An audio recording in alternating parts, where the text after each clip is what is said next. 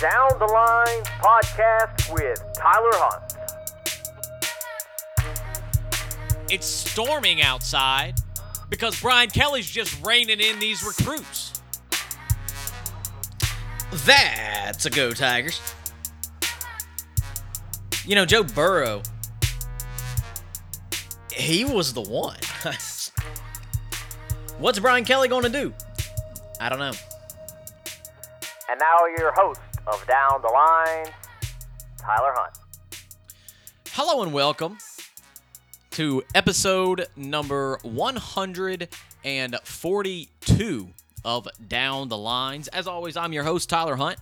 And on today's episode, we are breaking down Missouri's 2022 football team preview. Your LSU Tigers don't face Missouri this year, but as we go through the SEC East preview, um, we'll get to talk about the second worst team in the SEC East, possibly the second worst team in the SEC.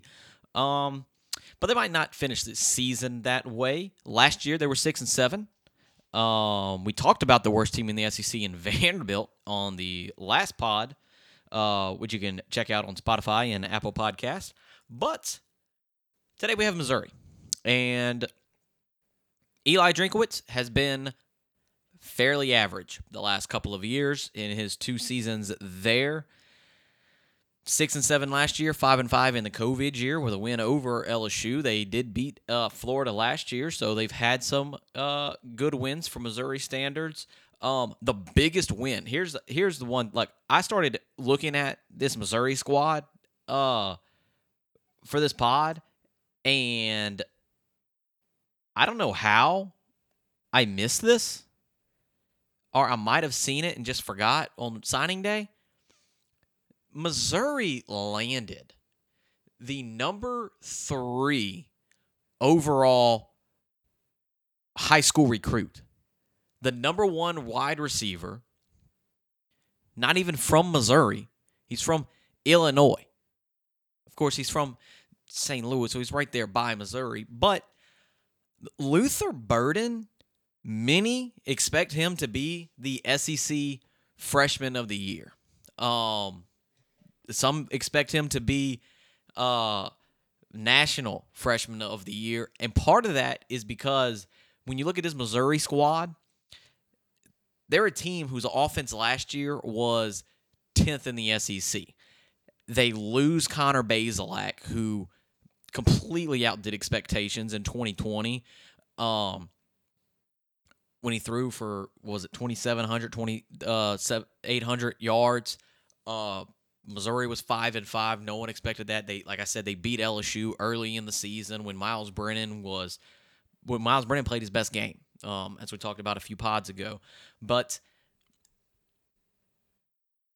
uh, Connor Bazelak was a solid player for Missouri for the last two seasons. Now he didn't play the entire season last year, um, but he transfers out. He goes to Illinois, so you lose your starting quarterback. On top of that, they lost possibly one of the best offensive pieces in the SEC.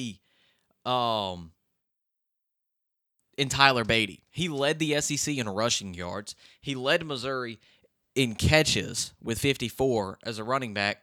He had almost 2,000 all-purpose yards and 18 touchdowns. Um, Tyler Badie was their best player. He's gone. He was their whole offense, pretty much and now he's gone.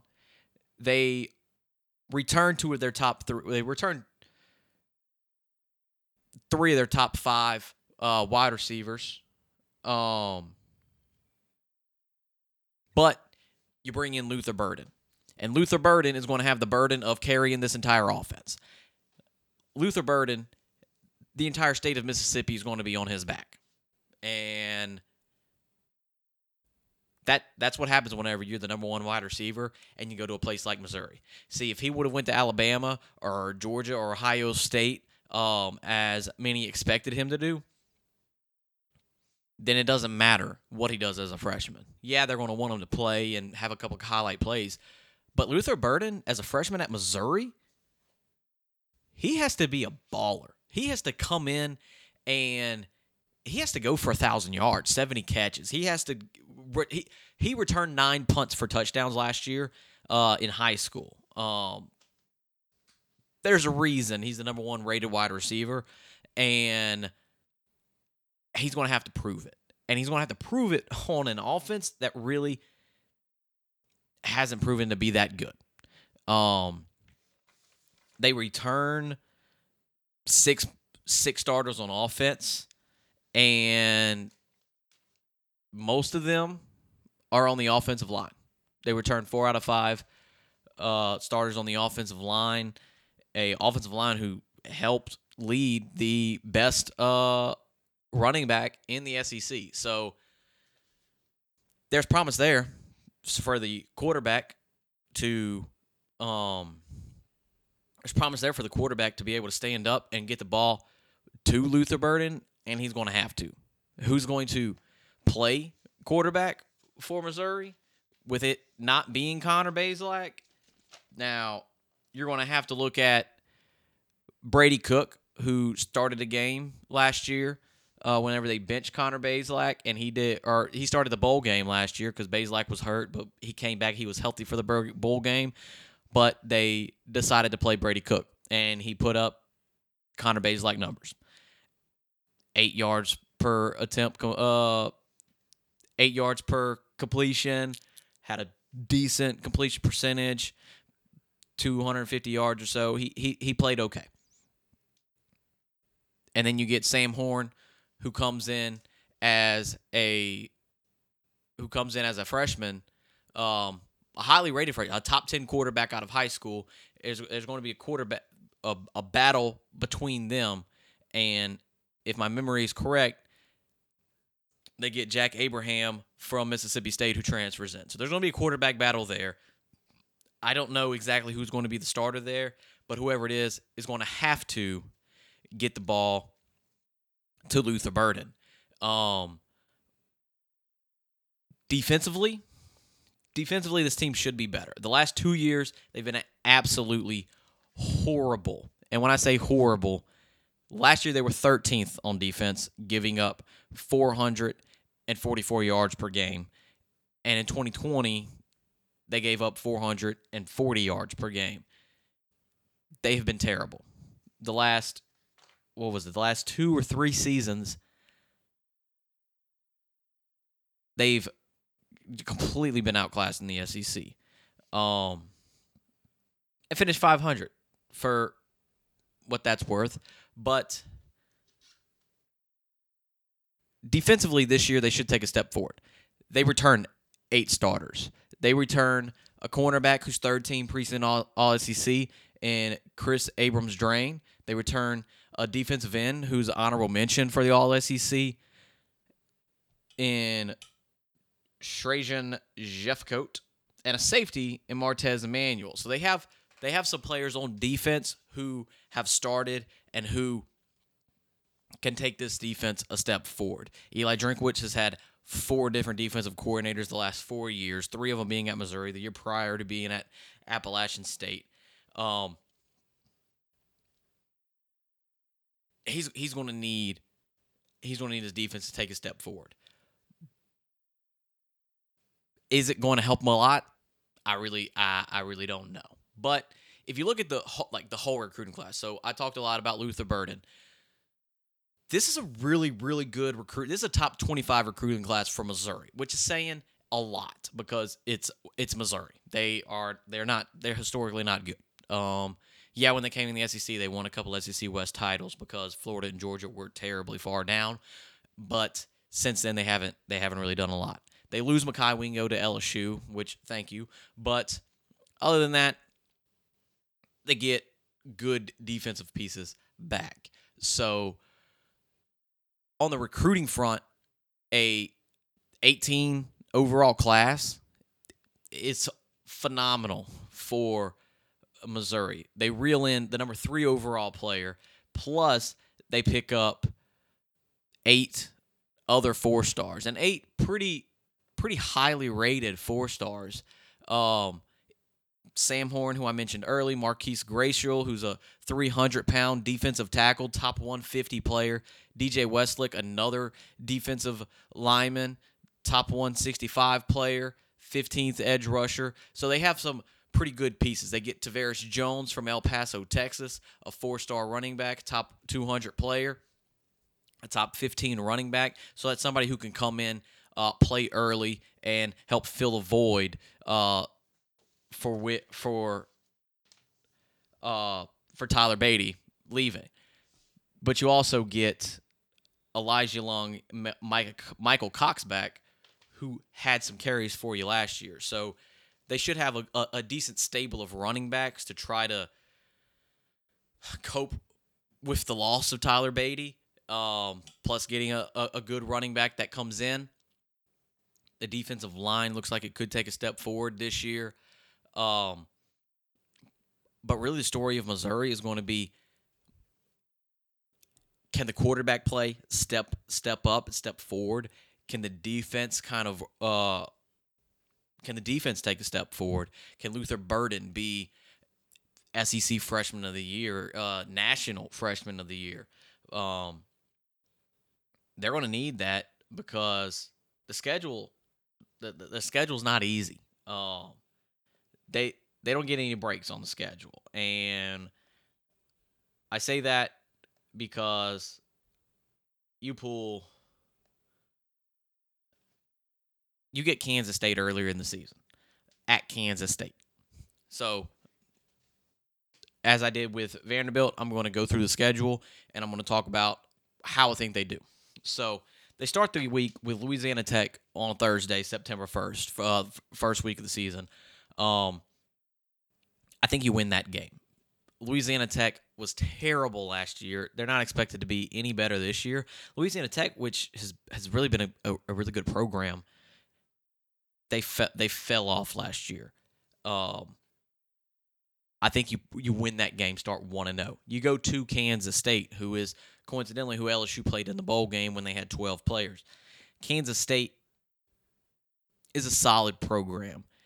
I would put Kansas State and Missouri kind of in the same boat. 500 programs. Some years can win eight games, some years can win four. This game being second week of the season at Kansas State, who is replacing a uh, who is replacing a dynamic quarterback, but they get another one in, and Adrian Martinez. I I believe that Kansas State wins this game at Kansas State. They then play Abilene Christian, which is going to be a win. Then they go to Auburn. Now, this is another game that if this game was at home, I feel like they I, I feel like Missouri wins this game just because Auburn has so many questions around it. But there's something about Jordan Hare Stadium that I don't I don't like anybody going to Auburn and playing. I hate when LSU goes to Auburn to play. I'll take Auburn in that game because it is at Auburn. So that puts them at two and two.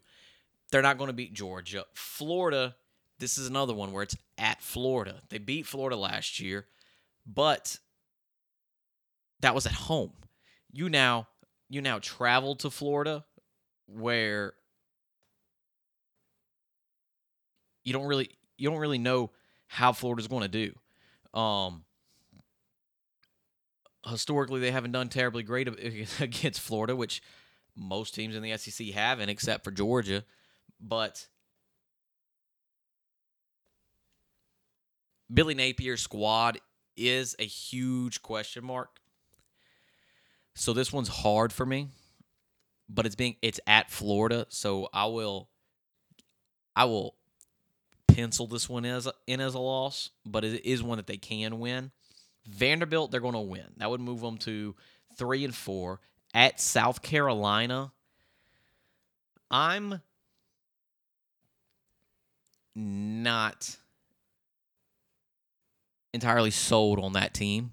Um, this this will be this will be the decision of who finishes second to last in the SEC East is Vanderbilt versus South Carolina. I mean Missouri versus South Carolina. Missouri can win this game. Um, they might win this game. They get Kentucky at home. So Missouri's home field advantage isn't isn't LSU's. It isn't Alabama's. It isn't Florida's. Um, but it's also hard to play there because it's dead. Like there no no one there's like 40,000 people that go to those stadium that stadium. I would say right now they lose to Kentucky. They lose to Tennessee. They beat New Mexico State. And they finish the season against Arkansas, their cross division rival. That game's on a Friday. I like Arkansas in that game. So that is one, two, three, four, maybe five wins for Missouri. If they beat South Carolina, is at six, and they go bowling. I think that's the ceiling for this team. Really, six and six. They could upset. Uh, I say upset. Florida and Arkansas are possibly winning game, winnable games there. Um, I'd give this team between five and seven wins. So six and six, five and seven feels like a good bet. Don't expect a lot from this team. Expect a lot from Luther Burden. Um, expect some questions to start popping up about Eli Drinkowitz job security, uh, hot seat if they only win four games, especially. But with a with a good recruiting class coming in this year for Missouri, that that says a lot about where this where Eli Drinkowitz could take this program if he follows that up this year with another good court, uh, recruiting class. Don't expect Missouri to get the number three player in the year again. That's ridiculous.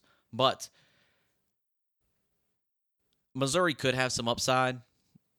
It's hard to see it whenever you're replacing a replacing starting quarterback, losing two thousand yards from one player. You do get a dynamic player in, but he's going to be a freshman. He's going to have growing pains. Missouri this year, don't expect a lot from them. Uh, you could expect them to upset Florida or Tennessee, which I don't even know if Florida would be an upset at this point. Um, you could expect them to uh, say upset Kentucky or Arkansas at home. So Missouri, there's not a lot there. They are better than Vanderbilt, so it is better to talk about them than Vanderbilt, which is nice. But good luck, Missouri. Hopefully, uh, hopefully you stay in the SEC sometime. I guess I don't know, but uh, that's it for Missouri. Really, um, like I said, not a, a terrible lot to talk about. They got they can't have a really good offensive line. Their offense hasn't been great. All of their position rankings are bottom half of the SEC, except for the offensive line, which has a, someone who's been named to second team off uh, All SEC preseason. Oh, I almost forgot. The kicker's a stud. Uh, and he's got an awesome name. It was uh